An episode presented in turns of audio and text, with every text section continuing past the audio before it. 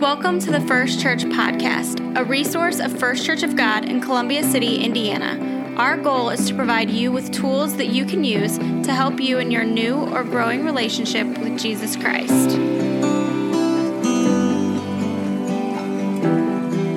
Hi, I'm Jordan Chappell. I'm the middle school pastor here at First Church of God. Welcome to the podcast. Today, in our Timeless series, we're in the book of Micah, uh, in the Minor Prophets.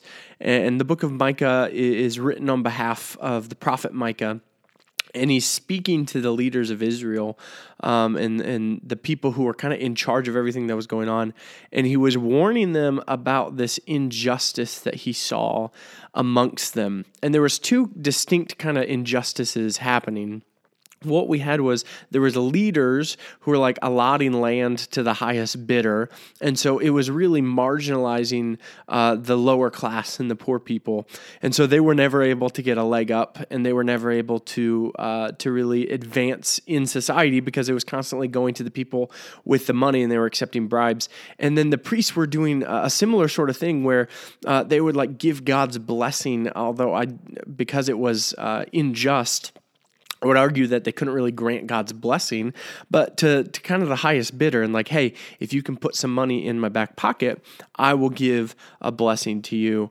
And so uh, we saw, we see uh, the prophet Micah really addressing these situations and saying, listen, this is not what God intended. And he really gives them some, some kind of humbling warnings when he talks about like, because of this stuff that, that is happening in your midst, God is going to do something. Um, and it says like in chapter two, it says, therefore, thus says the Lord, because of all of this injustice, because of all of this uh, division of land that's unjust, here's what's going to happen against this family, I'm devising a disaster from which uh, from which you cannot remove your necks. And so he's saying like there's something that's going to happen that's because of this. It's it's going to be really really bad for the people of Israel, and because the leaders are leading in such a way that doesn't reflect who I am uh, we're going to have to kind of course correct.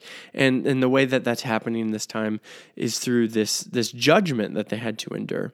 And in chapter six, uh, Micah says, um, really points the way forward for us in how we're supposed to go about godly living. And I think just like it was for Israel as they battled injustice and this separation between classes and all of that stuff, uh, just as much as it was for them, I think it's it's a good uh, exhortation for us in how we choose to go about following God in our day-to-day life because I've had a lot of people ask me like what how is my life supposed to be marked? Like what is the thing? Yes I want to I want to love Jesus I want to follow Jesus. What does that look like? And Micah gives us a really good roadmap of like the practical day-to-day implications. He says what does the Lord require of you? And that immediately perks my ears up because I go like I want to do what God wants.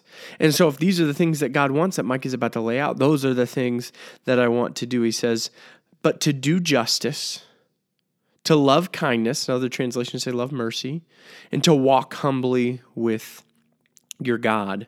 So we need to do justice. We need to be active participants in justice, meaning when we see injustice in our world, we need to go about uh, being reconcilers of that because we see something that isn't right in our world and we get to go about uh, making those things right. So when we see food scarcity, we get to go about making that thing right as Jesus followers.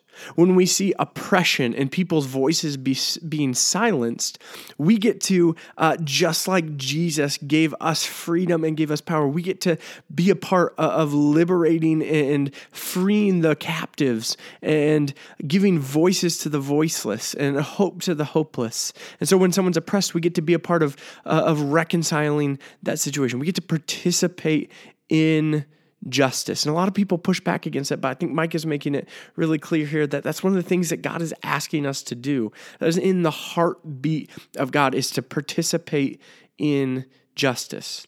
And it says, and then to love kindness, just like the mercy that we've been shown, we need to be extenders of that mercy to one another.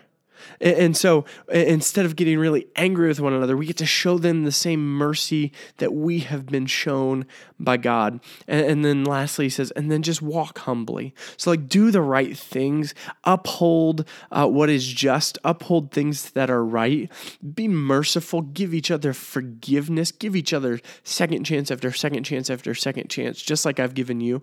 And then inside of that, remember how you are oriented in the created order. Like walking humbly with our God means we understand the orientation of the relationship. We understand that we are submitting to God, that we are living under His lordship and under His sovereignty, and we want to walk it out inside that. So if you ever have questions about what you're supposed to do in any given situation, this is my encouragement for you.